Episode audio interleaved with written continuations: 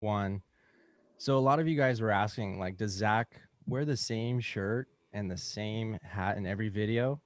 And the answer is yes, because the sponsor of this video, the Digital Factory Mastermind program, you guys want to click that link, go to the landing page. In the very first video I want you guys to watch, I'm actually wearing this this shirt, this hat.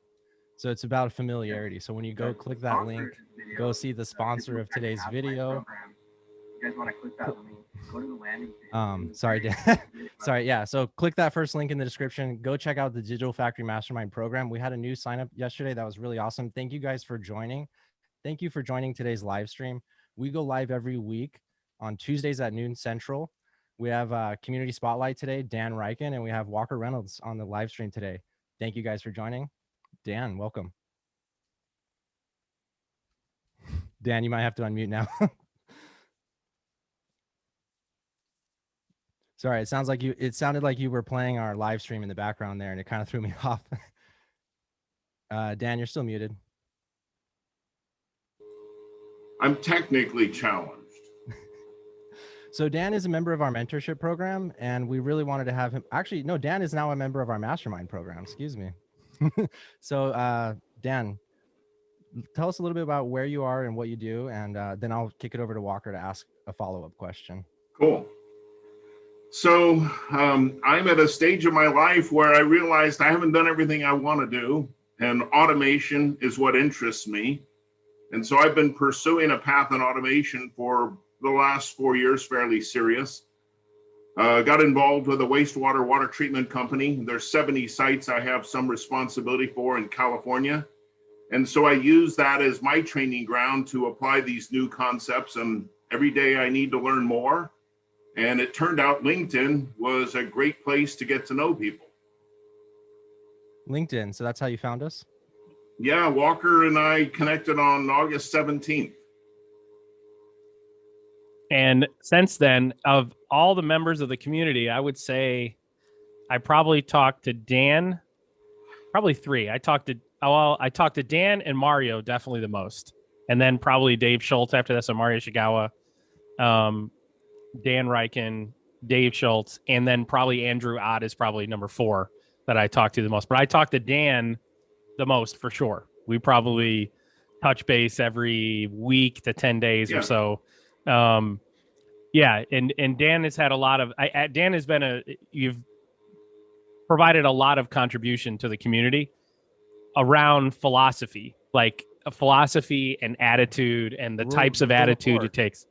Right. To, to, you know, you, you're part of the Saturday, you guys meet every other Saturday, right? You guys, there's a study group that meets every other Saturday. You guys call it the war room now. Is that the, Well, the it's um, it's I call it study group one, but as those of the group that have gone into practical, they move over to the war room, and they get pretty serious about the nitty gritty, and that's and that's just a little beyond where I'm at in the program. okay. And so where are you in terms of mentorship? Wh- Where, where are you phase wise? You're in step uh, one. Phase wise, I'm uh, about halfway through my step one curriculum. I had, um, I, I- I'll call them obstacles or challenges at work, things that had to take priority. I was part time when Zach had me sign up. And then I Oh, got okay. full time, and it's like, oh, darn. I mean, you know, look, full time's good, right? No real complaint other than now I have to allot a different, you know, set of hours to do the to do the curriculum. So you're you're different than well, you're not totally different, right? So John Sindrich and you are similar in that John has a John has a background in industry, but he's a he's a quality guy who's moving over to industry 4.0, right? What tell us a little bit about your background. So what is your professional background and and what drove you towards automation, you know, midway through your career or late later in your career? Uh, a good question, well stated. So, some of the best parts of my life occasionally was when I started a software company. And uh, we were very successful for 16 years. And look, not all of it was a bed of roses. There was ups and downs, and there was times that I almost lost it a couple times. And so, but I've had to learn how to make payroll and how to stay focused and make the right decisions, make all the correct decisions to stay alive. And whether I made all the right decisions or not, I'm not able to tell you for sure, but I did stay alive for 16 years. We were the biggest of the little guys in our realm. And what I had the skill of doing is knowing what the product needed to do to make the next customer say yes. And I believe in Industry 4.0, my instinct is going to be valuable. And so, so what? It, what's the if you had to boil down what you've learned so far? So since August, September, when you started engaging with the community, if you had to boil it down to a point, what is the what's the the one big takeaway? Or and, and if if one is too difficult, what are the two big takeaways? Oh, wow. So my Mario. mind saw an orchestra with everybody playing an instrument, and some of them were on different notes. Learning how to get rid of all the sour noted instruments first, getting able to take away all the people that don't know how to how to hit, you know, the A like the concert master is expecting, eliminating all them, and in short, if they don't agree with Walker, they are now suspect in my view. That's awesome. Mario Mario Shigawa said in the uh, in the um, chat that you know everyone and you introduce those that should be connected. What what what I would argue th- this is how I describe Dan. Dan is y- you and I are kindred spirits, right? Yes. Um, from a like a emotional spiritual level, we're kindred spirits, right?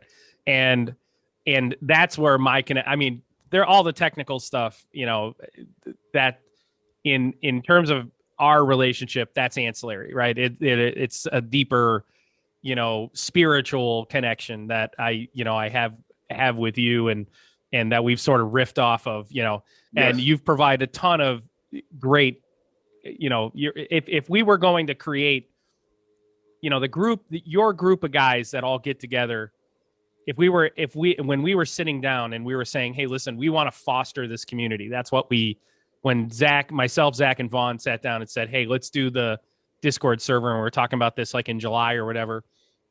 And we said let's let's we want to foster a community.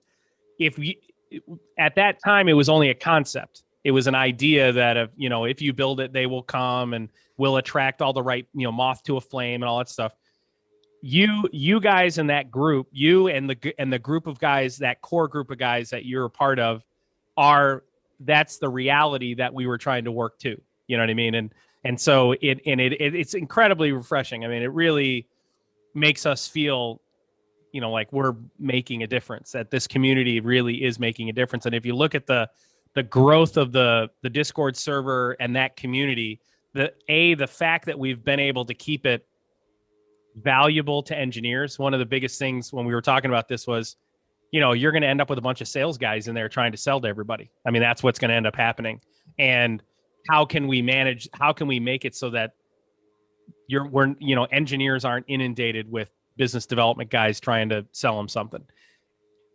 I think that's what our contribution has been is that we've been able to moderate it so that it it it's valuable to engineers. And i think now we broke 1100 members of the discord server critical mass. Like in the last few weeks, it's really started to grow where it was more so us being more active to where now the community has really outpaced us. Yeah, that's know? right. The community, right? We don't. We were originally driving it, and now we're not. Now we're just moderating, right?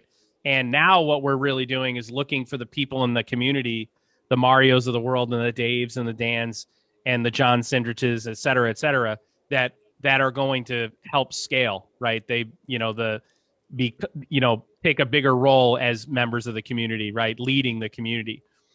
But Dan, with you, you know, so now you've had four or five months of this development in Industry 4.0. How do you see it applying to your career for the rest of 2021? So, right, you're in you're in digital mastermind now, so you're going through mastermind and mentorship at the same time. How do you, where do you see your career going? The, your career arc over, say, the next year, the next 12 months, as a function of what you're learning through the community.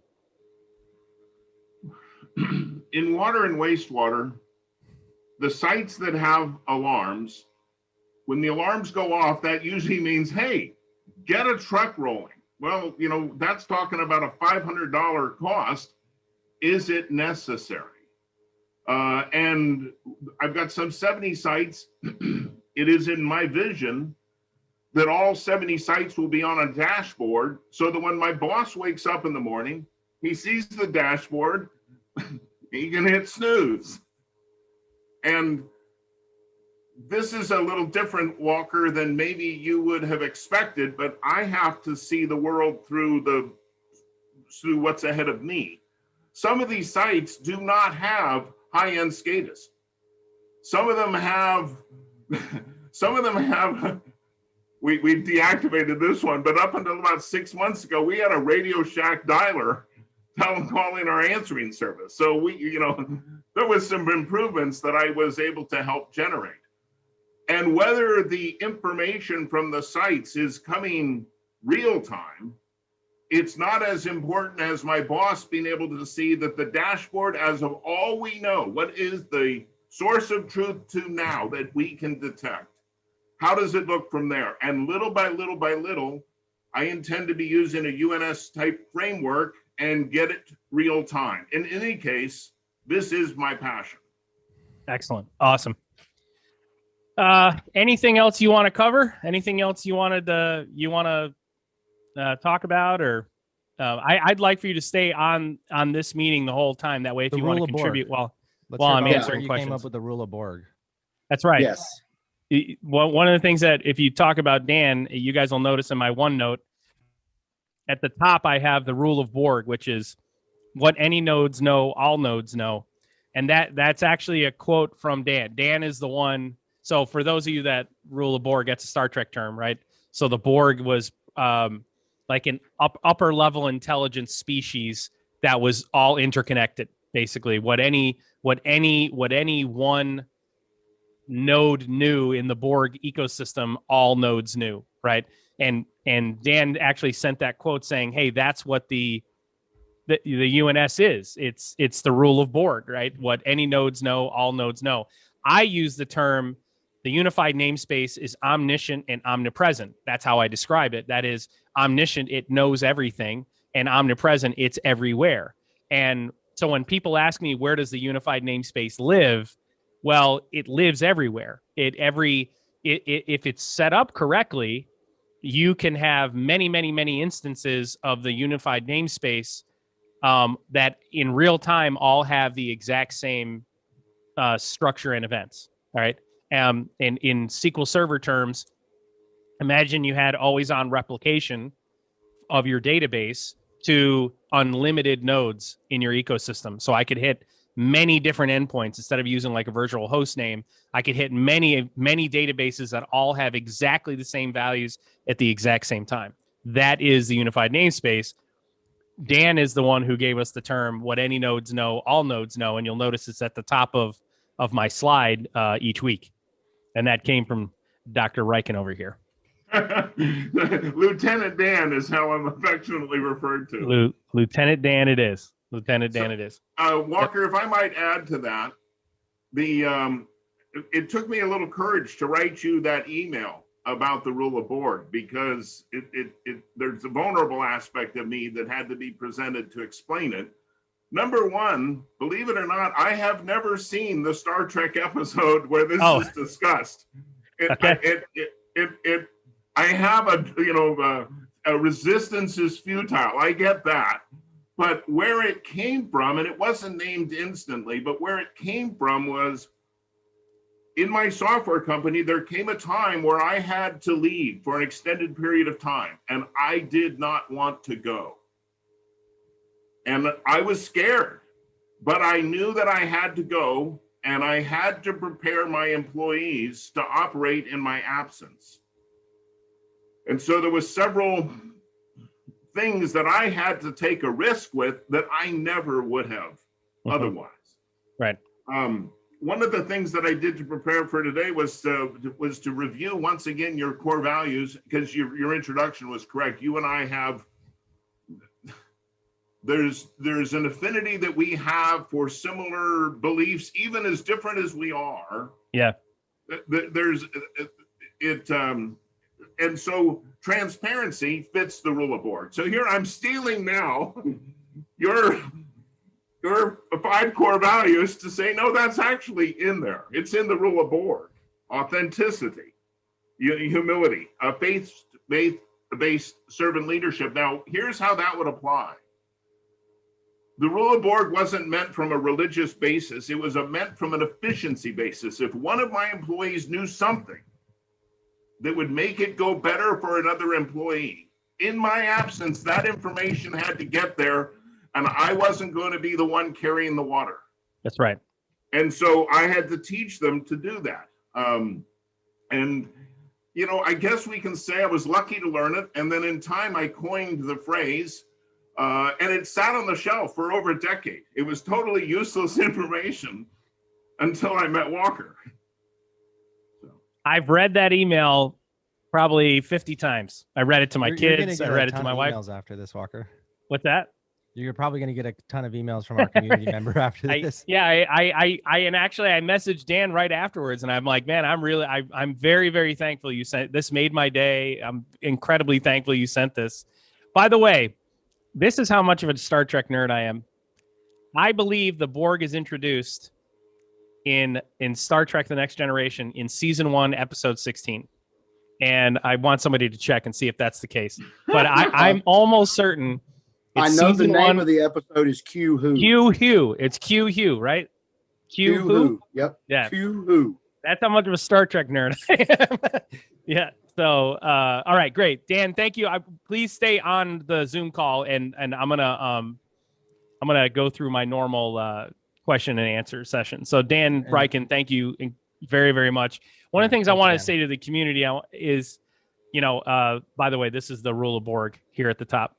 Uh, that you know, Dan is if, if there is there are very few people in the community I would argue are more approachable than Dan is. So, um, you know, especially for those people who are trying to find their place in the community, trying to find their place, you know, in this this fourth industrial revolution, how it is that we're going to help manufacturers leverage technology to do more with less. Dan is is the guy I would have the first conversation with, if I'm being honest with you. And the reason why is because it wasn't that long ago when Dan didn't know where his place was. And and and some of us feel like we've had it figured out for a long time, right? And and and Dan he he he doesn't feel like he's had it figured out for a long time when it comes to industry 4.0. So that that and, and there isn't a more approachable person in the community and I, I truly appreciate your contribution, man. I mean it. Um Oh, just to fact check you, Walker, it was season two, episode 16. oh T season two, episode 16. Okay. Right. Dang it. Um, I knew it was episode 16. I don't know why I knew that. but I did. Um, all right. Uh, episode uh, Discord. So we're at 1,109 members um, as of today.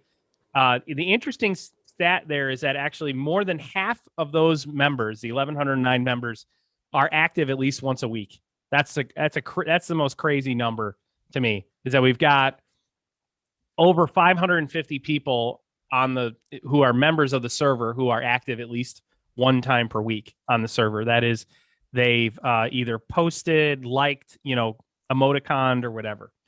Um, this week we're shooting a podcast called "The Economics of Industry 4.0" for service providers and end users. Okay, so what that means is we are going we're going to shoot a podcast that is going to explain how it is that end users and service providers, so that's systems integrators and OEMs, the how they benefit economically from the fourth industrial revolution, right? There's so many questions I get related to, well, if what you're doing, like are this is probably the most common question I get. By by designing these architectures, aren't you basically engineering out the role of the systems integrator? I mean, I get that question all the time. And so part of the the the podcast will be to address that. The answer is no. In fact, we're creating you're creating new markets completely. What what end what it means is that systems integrators are going to stop doing you know point to point integrations and they're going to start doing you know distributed integrations. That's really what it means.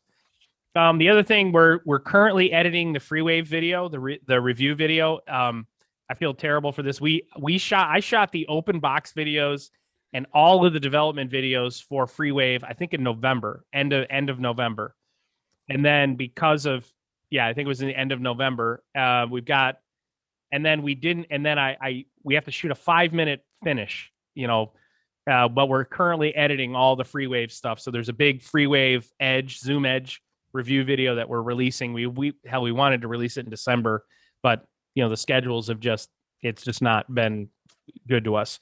Um, uh, we received the PLC next. So for those of you guys don't know, um, Phoenix Contact has a, an IoT platform, um, a, a, whole IoT ecosystem called PLC Next, um, and they sent to both myself and Zach. They sent uh, review units for us. So we're going to be doing a comprehensive review of the technology, right down to the software, the PLC Next store avail- available on their website, and and the hardware. So uh, tell, I tell them our idea with the two PLC Next. Yeah. So what we're going to do is we are going to separately integrate the two PLC Next into the same unified ecosystem. Him in Phoenix, here? me here in Dallas. We're going to do that the- together. I got The this one he's right got in his here. closet. And here's the one I the one I've got right here. And then they sent a bunch of IO and um Thank you, Ira Sharp. Shout out. He's in the Discord um, for shipping us these units. Thank you. He also has a really cool podcast that he did with, uh, uh, I think it was Ravi or one of the. Uh, he does the automation. Uh, he does like automation content. I'll link it below, but it was a really good podcast. And my thoughts process when after I listened to that podcast, you know, Phoenix Contact had been wanting to, you know, ship us these units for a while, and finally, I got yeah, it was around to- probably they probably reached out like beginning of last summer or something. It was a long time ago. I finally got around to listening to this podcast. I'm like, wow, these guys get it. These guys have been listening. Like it, they're part of the community. So thank you, Ira. And just so you guys know, Ira totally respects the fact that we have to remain impartial. There's been there's no quid pro quo. There's no we're not being compensated in any way, shape, or form. Um, he, you know, Ira and his team believe so much in their technology that they're, you know, they're not let they they believe in that technology so much they're willing to put it through the the gauntlet. Which, um, you guys know me that if if it if I'm not satisfied, everyone's going to know I'm not satisfied with it. But I, I do feel obligated to give them a plug because this is obviously thousands of dollars worth of hardware that they shipped out. Um, although the pricing on the PLC Next is incredibly competitive. Um, so I'm I'm actually really really surprised on the pricing. But I do want to read the the thing. So they sent a lot of you know swag, uh, you know Yeti. They sent uh, a bottle opener, a hat, and you know all that all the stuff they normally send. But um, the technology is pretty impressive. Um, you know, software is downloadable. I don't know if you guys. eh, eh, Well, let me ask you this: How many of you guys have used um, Phoenix Contact PLCs in the past? I have not used their PLCs, but I have been extensive use of their power supplies, redundancy modules, and all of their terminal blocks and things of that nature. So I'm only test drove the software. I have not. This this will be my first test drive on the the actual PLC Next units, the PLC units themselves. But they're full IIoT out of the box. So, but uh, basically, this is how they describe it on the card that they sent to me, which was uh, PLC Next technology is the ecosystem for industrial automation. The combination of open control platform, which is one of the the only reason I considered doing this is because the control platform is open. That's the only reason I agreed to do it. Um, modular engineering software, digital software marketplace enables easy adaptation to changing demands and the efficient utilization of existing and future software services. What they mean there is that the community can collaborate with objects through their the the online store. Um, and due to simple cloud integration, the possibility of using open source software and the constantly growing know-how of the user community, PLC Next technology is able to meet all challenges of the IoT world. That is to be remains to be seen. We are definitely going to put it through the the ringer, and then we'll let you guys know what we think. Um, go ahead, Zach. So I do want to share, like when I was kind of first learning, I was talking to um, uh, one of the, I was talking to uh, Ira about some of the features, and he put me in contact with one of the technical engineers, and he was answering a few of my questions. Talking about how it can run any code, and I was like, oh, that kind of to me it sounds like the Opto 22 groov EPIC. He's Right. like, yeah, you know, Same approach. same boat. But Yep. I think the pricing on the on the PLC Next is Way more competitive. Yeah, it's a different kind of. the, the big it's the thing you idea. yeah the the plc next is is is uh you know is um between it's going to fall between the it's going to be in the price point between easy automation and opto it's going to be in that price point in the middle so it's going to be it you know the pricing is very very i mean you know not expect we're gonna give a full review, so expect that after the Yep. FreeWave. And then we'll probably do a podcast and, and invite Ira and his his group on. Uh, same thing we're doing with FreeWave. Um, all right. The other thing is this Friday we have the digital transformation maturity assessment webinar at 10 o'clock in the morning. So, so far we got 275 people who've signed up. Is that the most we've ever had pre-register for an the event? most we ever had was Frameworks University like f- over 500. So Okay. Um, I- you guys can see I don't pay attention to all those. Um, but this one's But- going to be really big. This one is this one's different than frameworks. You'll want to attend because it's going to be unlisted after. This is if you're in our mastermind program, you'll get access to not only the recording on Friday but also more. But because we wanted to let everyone's been asking us how do we do digital transformation maturity assessments, we decided to do a free 1-hour training. So attend live and then after that it'll be unavailable. So the you're not in this session is all about what is a, a digital transformation maturity assessment. So we're going to talk about what it is within for all of you guys who are members of mentorship and digital mastermind. What is a digital transformation maturity assessment and how does it fit in our steps to digital transformation? We're going to talk about that and then we're going to talk about what do what do we do when we're doing the assessment? What is what are all the steps?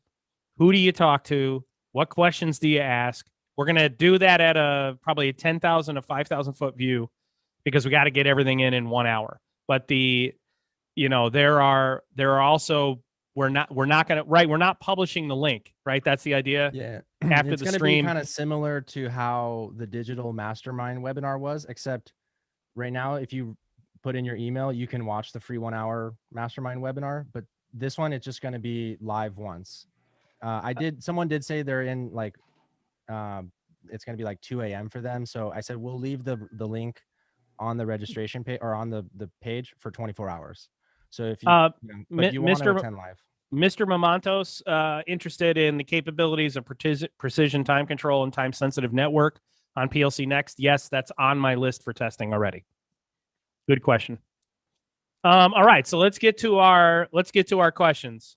We're going to start with uh, Mario uh, Ishikawa. He asked regarding OEE. This is a great question, by the way, Mario. Get it all the time.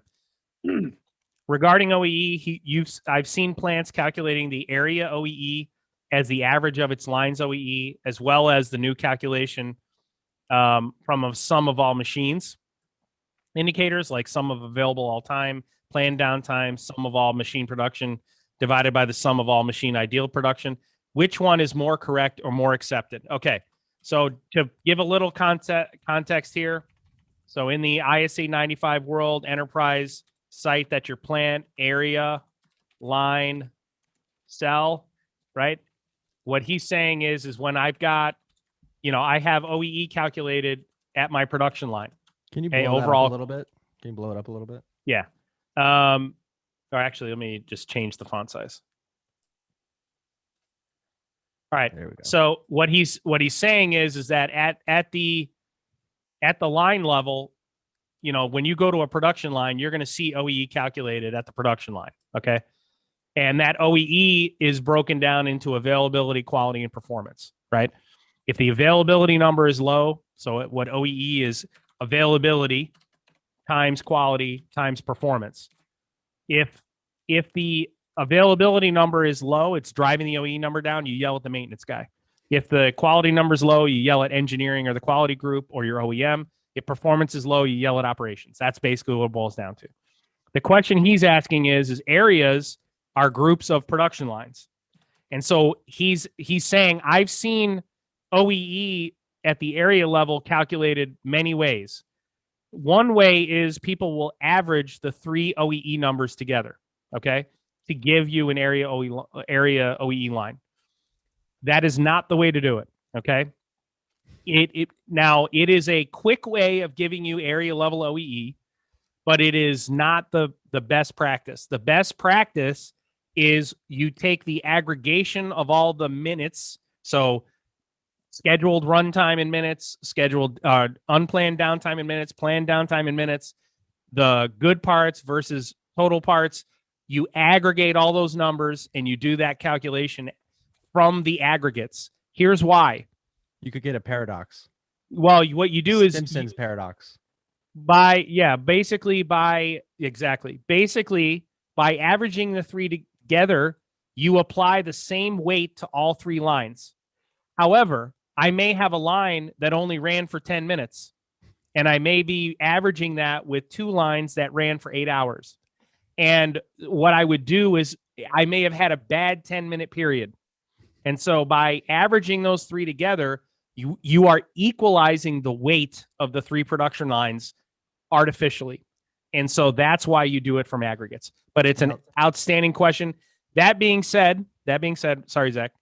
That being said, I see them average together all the time. And what I will do is I will point out to the client, our team will point out to the client, this sh- that you need to be aware that you are unfairly equalizing the weights of these production lines. And so therefore it's going to skew that output. But here's the point if you are averaging them together in one area, you need to be averaging them together everywhere. Otherwise, you are not doing an apples to apples comparison. But in, in in general, don't average them together. You need to use aggregates. Go ahead, Zach. So in order to do that, the same OEE engine that you would run your line data through, you would run the sum of all of your lines through the that area result set. You'd run that through your OEE engine. That's something we talked Correct. about a little bit. But um the follow-up question is that is how do you wait for the fact that machine A may make product that's 10 times more valuable than machine B? Is there like a real cost OEE or a real So- profit? so you do that at the ERP layer. So you bring that, you come up to the ERP layer and you retrieve what is known as a uh, you you calculate a value per percentage of OEE by machine. That's how you do that, and that is a that's a completely separate number. It's not an OEE calculation. That's done at the finance level. It's a separate calculation, but it it. uses the OEE number to achieve it. Yep. Got it. Thanks. All right, Mister. Is it is his name Matt Paris? Is it Matt? Matthew. Matthew. Yeah. Okay. So Matt Paris um, asked the question Was the partnership that formed in 2018 between PTC and Kepware and Rockwell an implicit announcement that Rockwell PLCs will never support IIoT protocols on board? Okay. Good question. This is an outstanding question. It's got a kind of a long answer, but it, the the answer is no. That's not what it means. What it means is that Rockwell realized that they had they had been so focused on owning the stack, being completely vertically integrated, and then using products that they own at one layer in the automation stack to get you to buy products they own in the other ones that in the other layers. They're trying to incentivize you to do that. They realized very quickly that there was a huge gap in their technology. Okay, there were there were two gaps, but there was a huge gap. Gap number 1 was that Rockwell really did not have an IIoT platform in their stable. That is a platform where you could plug into an IIoT infrastructure that is, you know, based on MQTT or DNP3, any of the report by exception protocols, or a unified namespace, and be able to like build dashboard solutions quickly in in that platform. So that that's where PTC's ThingWorx comes in. So if you look at, I think they call it the Factory Talk Innovation Suite now. All Factory Talk Innovation Suite is is ThingWorx with a Rockwell logo on it. That's all it is. And that's the that was the primary reason for that partnership. Okay. But at the same time, right right before that partnership was announced, two years before that, PTC acquired Kepware. And the reason PTC acquired Kepware was because they realized they had a gap. Okay. Or wait, hold on a second. I want to go back. Gap number one was that Rockwell did not have an IoT platform. Gap number two was Rockwell really didn't have an efficient mechanism for sharing data from the their Rockwell stack to um, other pieces of software. Okay, and they and ThingWorx actually does that fairly well. So that's why they they did that billion dollar partnership. The downside is of that partnership is that all of the things that made PTC ThingWorx great pre Rockwell partnership, they will be under continued pressure to not do those things anymore because Rockwell is a company that focuses on being vertically integrated. Rockwell tells their Rockwell partners, make it hard for Rockwell competitors to talk to your product. They do that as an actual strategy. That's an actual approach because Rockwell's focus is on getting you to buy all Rockwell products. They don't care if their products are not great in some areas of the stack. In my opinion, Rockwell is only good at one thing, and that is PLCs. And that was Allen-Bradley. That wasn't Rockwell. Okay. If you look at all the products that Rockwell Automation sells, there is only one product that product line that they sell that we believe can be you can make the argument it's best in class. And that is their PLC lines, specifically ControlLogix, both safety and process automation. But I want to touch on one other point. PTC and Kepware, PTC acquired Kepware a uh, year, maybe two years before the Rockwell partnership. Um, and the reason that PTC did that acquisition was because PTC realized they had one huge gap. They had a, a really huge gap in their suite of solutions, and that was no machine connectivity. In order for PTC to remain competitive and, and not be and be more than just a dashboarding solution, they had to have a way to talk to all the stuff on the plant floor. And that's why they bought Kepware. The downside of that acquisition is that PTC has made strategic decisions as it relates to Kepware and and re- strategic decisions as it relates to ThingWorx that closes the platform and steers everyone towards the PTC suite of solutions and they don't really take into consideration um, opening up their suite of solutions for non PTC partners or non Rockwell partners. Mm. They don't really think about that strategically. What they'll do is they'll quickly say, oh, if you want to talk to our PTC stuff, use MQTT, use OPC UA. Ne- they never get to the point where they acknowledge that you have limited capability when you do that through their their solutions now. Go ahead, Zach. No way. So because the question comes up is, well, then why didn't uh, PTC just focus on being a great dashboarding solution and leverage the UNS to get edge connectivity? Because node in an ecosystem because PTC stack. PTC is in the business of selling licenses. Why does Tesla exist? The other Why did manufacturers ha- oh, had a gap to, that, that to the accelerate the customers fill. advent? No, what is Tesla the what is the what accelerate is the advent, mission of Tesla? to accelerate the advent of uh, sustainable energy? Okay. That is not PTC's mission. Okay. PTC does not have a mission that is a, has anything grander than the bottom And line. This is why it's not Same Industry thing with Rockwell. because Rockwell has one- 4.0 Rockwell Automation has one mission and one mission only. Make the shareholders happy at the end of this quarter. Right. That's it. There's no mission beyond that. Well, the Okay, mission is that's the profit, challenge. but they're they're not they're not honest about what those values are, and that's why they're not Industry 4.0 is because Industry 4.0 is 100% values based. And Yes. profit is not a value. That's number one. You know. That's a good Uh, question, PT Matthew. Thank you. PTC will partner with anyone and everyone. Um, uh, JRS 89. More boring way to answer that area. Uh, yes, uh, JRS 89 put in a, a good comment on the OEE.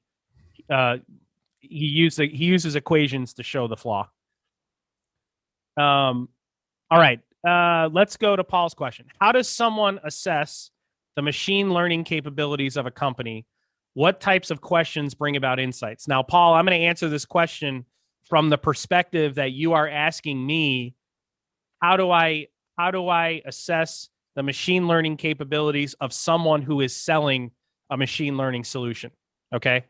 So that is say that um um what is it? Expanse ai is the uh, they're the guys that we're working with right now expanse.ai Um, they've basically they're using artificial intelligence to make machine learning easier, and uh, it's a brilliant, brilliant platform that they've got. Uh, we love it. So I'm going to tell you the questions I asked them to evaluate what their capabilities were when they reached out and they said, "Hey, we've got this Expanse.ai, we got this platform, uh, we've got you know here's our intellectual property, this is our value in the market." And I asked them the the following questions. Number one, w- walk me through the process of organizing your data for your model. So when you when you have your when you do your your problem statement, which is I want to I have high downtime on this this uh, conveyor system, and to lower that downtime, I want to predict failures before they happen. Let's say and and I want to focus on these three failures. Okay, so that's the problem statement you're trying to solve. So what you do is you identify digital sensors, digital data that you can use for say your linear regression, right? So a linear regression would be for every value x, what is the what based on my data, for every value x that I see on a sensor, what is the likely output y? And at some point y equals failure. So at some threshold y equals that the bearing failed or y equals that we've got a burst hydraulic hose or y equals a pump went bad, right? Um, and we want to be able to predict that before it actually happens. So we want to see the trend that gets us there, right? That that that's an example of a machine learning model you would train in order to predict that. The training of the model is we create the model itself and then we use the historical data. We use the historical data to learn the patterns that we want the machine learning the machine learning model to recognize. If i see this pattern it means there's a 94% likelihood we have a hydraulic hose breaking in the next 15 minutes right? That would be an output. So the question i ask them is a how do you acquire the data? In what format do you acquire that data? Okay? Number two how do you structure the data? So that is what form does the structure of all of those events that i'm monitoring take. Because one of the things that machine learning uh, ML products have to do is they have to take data in the format you have it in your organization and put it in the format they need it in in order for them to learn some context about your operations and then give you a model that you can use. And that model basically runs right alongside the actual state changes the events that are happening on the plant floor. When it sees a pattern it recognizes and it outputs hey you have a 94% likelihood hydraulic hose is going to break in 15 minutes. That that's an example right? So i ask him that what what format how do you get it acquire it and what format do you put it in? The biggest question i ask him is this though. How do you normalize unnormalized data? So that is and nor, here's normalization if if if i'm monitoring two data points at my data point x which is going to be um it's going to be actually let's say it's two data points. It's an aggregation of a temperature of the hydraulic fluid and the and the pressure of the hydraulic fluid okay? And the y is the failure. That is that the the hydraulic hose is going to fail okay and I'm I'm monitoring an aggregation, and we have the y, which is the likelihood of the failure. Um, the sensors, those two sensors that I'm using, temperature and and pressure, they update at different rates. So that means every value change is going to have a different timestamp. So what you want to do is you want to get them normalized the best you can. That is, when the temperature was this temperature at this time, what was the pressure at the exact same time? Our systems don't collect the data like that, though.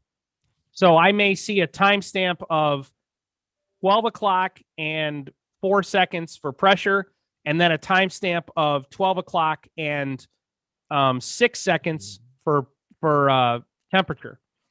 And they may update at different rates. Okay.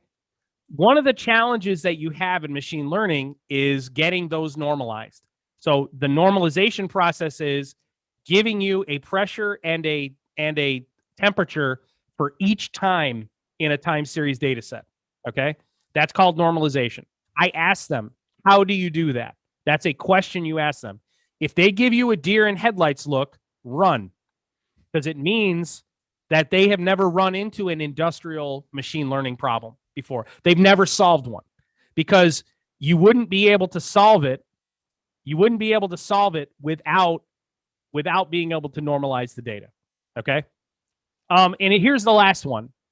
Once you've got your data, it once you've got your data um, um, normalized and collected, how long does it take you to teach the model? And how do you deploy what you've learned to the edge? That's the other question I ask. Mario asked, uh, hopefully that answered his question. Um, and hopefully I didn't lose a bunch of people there. Uh, I've seen at least failed to create any real market outcome. There you go. All right, uh, Mario again. My, uh, I hope everything's fine there in Texas. It is. Thank you. Um, yes, there are people here who have to boil the water and stuff, and there's been, you know, it was a rough week, but um, you know, I read the national news. I mean, any most Texans read the national news and roll their eyes. So it's not nearly as bad as the national news is telling you. Um, and by the way, and there's no one in Texas who's suggesting that we should connect our energy grid to the rest of the country. There's not a single person here who's saying we need to do that. Uh, Texans are Texans first and Americans second. So uh, that's how Texans think. They do not identify as an American first. They identify as a Texan first. Um, but thank you for asking. Uh, can the tag browsing discovery, along with the tag auto creation, be used as a security threat by injection? So this is a question Mario asked earlier. I gave a quick answer in Discord. An example: an unwanted node is placed and misconfigured. This is in the unified namespace to an MQTT broker to create a lot of inserts on the historian to use all disk space or computer resources. In that case, TLS and proper security on the edge node would mitigate. But I wonder if this is the real threat and what are the best ways to avoid. So basically, what he's saying is this I've got a unified namespace with a bunch of nodes connected, and someone connects another node to the broker, is it a real risk that that person might stream data at too high of a rate that's going to, for example, find its way into a SQL table or find its way into a historian and it's basically like a denial of service attack? The answer is yes, that is a real risk. How do we mitigate it? We mitigate it through user roles. So we don't al- we don't allow open authentication against the broker. Number one. So that is you always require username and password, and you always use their the user authentication to define what their role is uh, with the broker. Are they read only? Are they read write? Or and specifically what topics they are allowed to read or write to. Okay, that's all done through the setup. So yes, that's how you mitigate it. What we say is this is that when you are adding a node that is going to write information, not just consume, but it's going to publish information to the unified namespace, you have to be diligent in applying the permissions that you apply to that node. It's not any different than your standard IT security practices but it is a great question. Yes, it is a real threat, but it is easily mitigated through best practices. Um, all right, John McKeon. Hey, all. Does anyone know of a USB wireless dongle solution that can be deployed to connect a PLC to a machine wireless network, not limited to Wi Fi, LoRa, or also other considered? All right, good question, McKeon. The answer is th- on a case by case basis. So, yes, there are wireless USB dongles that you can plug into PLCs, but you're going to have to buy a different one for each PLC because the PLC is going to have to house the driver itself, right? So, and I I, I popped an example up here for you. If you look at uh, Amazon, you can go on Amazon and buy a uh, a serial to USB dongle for an S7200, for example. There are many examples out there, okay, but they are on a case by case basis, with the exception of um, the Opto 22. You would be able to do a direct plug-in because of the OS that runs on Opto 22. There's native drivers built in.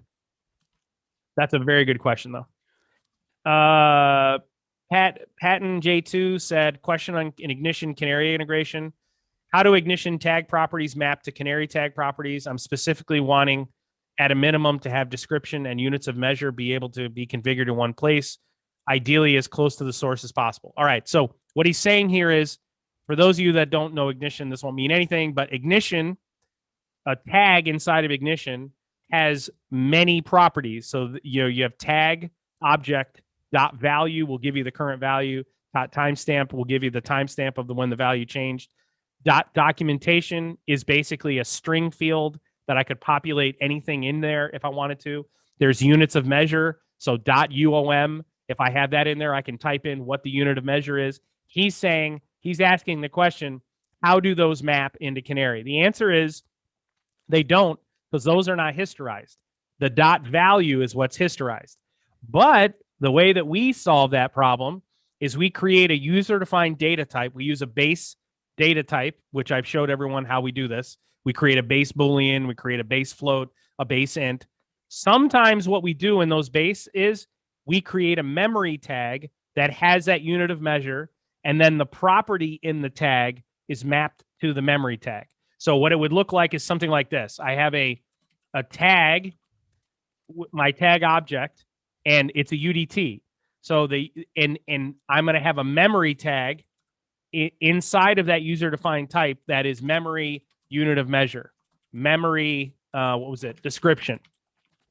And then in so in the parent tag, the dot the dot description retrieves its value from memory description, and the Pull it up a dot unit of measure. What's that? Can you increase the font size a little bit? Oh, sorry. Uh, and then what we do is because this is a tag, because these are tags here, we historize those. Okay. And so then you've got them both available unit of measure and description in the historian. The, the the challenge you have is that you don't in a historian you don't historize the tag object from ignition you historize the value and the timestamp, which are only two parameters of a tag object. Tag.value, tag.timestamp gives you your history. Is he wanting to know the history of when the memory description or when the unit of measure changed? Or is he just wanting to query Canary, get the value and also the contextual data such as Correct. UM? That's what it Oh. sounds like. Yep. Okay. Um, all right. So uh, Matt Paris, let me skip over that one real quick, and then I'll go. uh, We may have to do that one next week because it's a long answer. Uh, Hesh R said uh, he watched an interesting video on data distribution service. I want to make sure I touch on this. Positioned as the industry for uh, data infrastructure, it'd be great to get your thoughts. Real world application. Um, what I'm going to do is I'm going to refer you guys to this white paper. Um, we'll put the link in the description here and I want you to go ahead and read it's DDS versus MQTT. Okay. I want I want everyone to understand what DDS is. Okay. And so that I can then answer your question on how it compares to MQTT. Here's the answer in a nutshell. So you'll on page one, you guys will read the data distribution service, what a data data distribution service is, and then what is MQTT. Um, in a nutshell, a data distribution service is middleware that is pub sub. Okay, in a, in a nutshell, it's middleware that is pub sub. Here's the problem with it. The problem is is that it's heavyweight, very heavyweight. It's very verbose, and it's not it's not lightweight in any way, shape, or form. And one of our minimum technical requirements for your IIoT infrastructure is lightweight. Is a data distribution service open architecture? It can be, it, but there are there are some of them that are not open. Okay, um, that is it, it's a the the protocol interaction, the the transport layer is open, but the protocol is not. Okay, um, a data dis- a, a good example of a data distribution service would be um, w- it would be similar to like a Tibco data bus on steroids. That's a DDS. And the answer is no. It cannot. It does it has server role in Industry 4.0? Yes. Really robust networks where I'm I'm passing, you know, wholly object oriented models. Yes, then the DDS is going to serve a purpose, but it is not going to be the backbone of your IoT infrastructure. But what we're going to do is we're going to include this document. You guys can go ahead and read the analysis here positives, negatives, et cetera, et cetera. What I will say is this paper does not in take into account the Sparkplug B specification for MQTT. So what they're comparing here is flat MQTT, or as most of you guys know, vanilla MQTT version 3.1.1 and uh, and a data distribution service. But uh, outstanding question.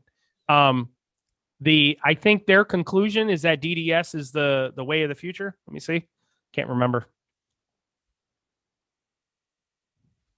Uh, yeah, it just it it, it gives you a generic uh, answer.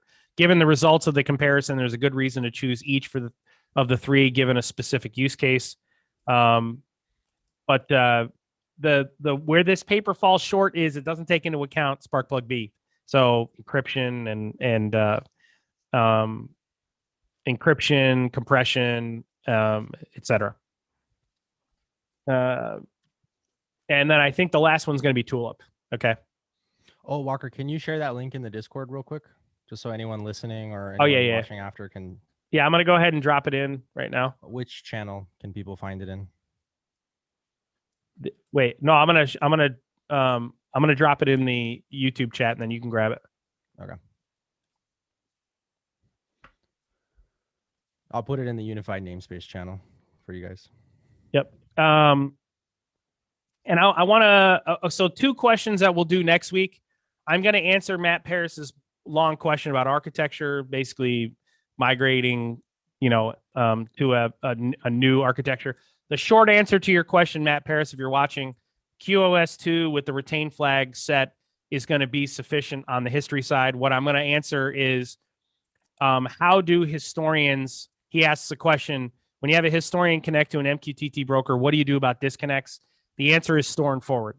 So basically, what a historian will do, what the node will do, is it'll stream all the events through the broker and into the historian once the connection's re reestablished. So say I've got like 10 tag changes that happened while I was disconnected.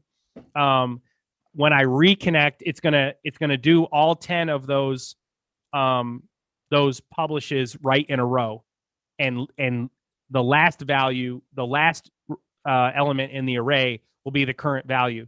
This is one of the beauties of MQTT. It's one of the advantages over OPC UA is that MQTT out of the box, the timestamp comes from the edge. It's originated from the edge. So we're never we're not storing the timestamp server side.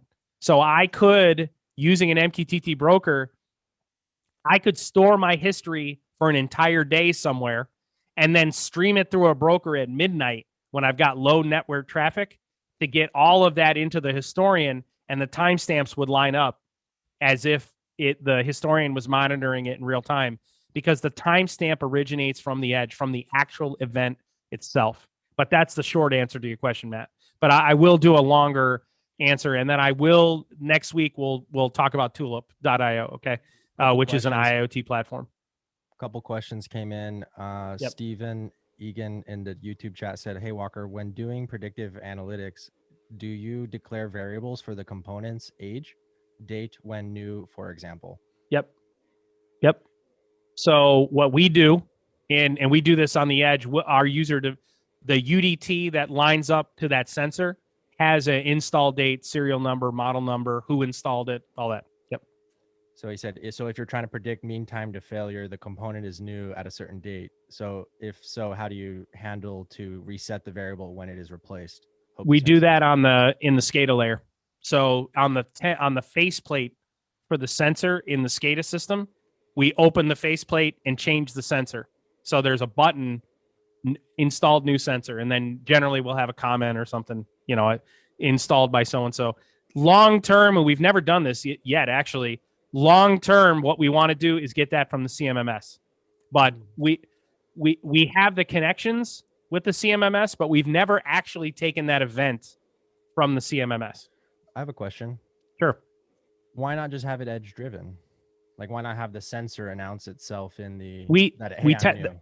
We've tested that. Some sensors, right? So if you're using like B&B SmartWorx sensors, you you there's enough context from the raw sensor to the puck so that you know that's a brand new sensor. But a analog sensor that's like just a 4 to Yeah, 20 with two wires, there's no context. But Right. right. if it's a HART, right? If it's a HART device, there's that context across the uh, across the protocol. So the to answer your question, Zach, long term, once we change the sensor, the sensor will, especially once everyone, you know, OEMs are providing OEMs are providing that context from the sensor, right? The sensor is actually smart and it can tell us the serial number stored on a EEPROM on the on the device itself.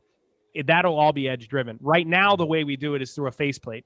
If someone makes a change to a sensor, changes out of four to twenty, you go to that faceplate and say changed out, and now we've got that context. But yes, outstanding question. question, Stephen.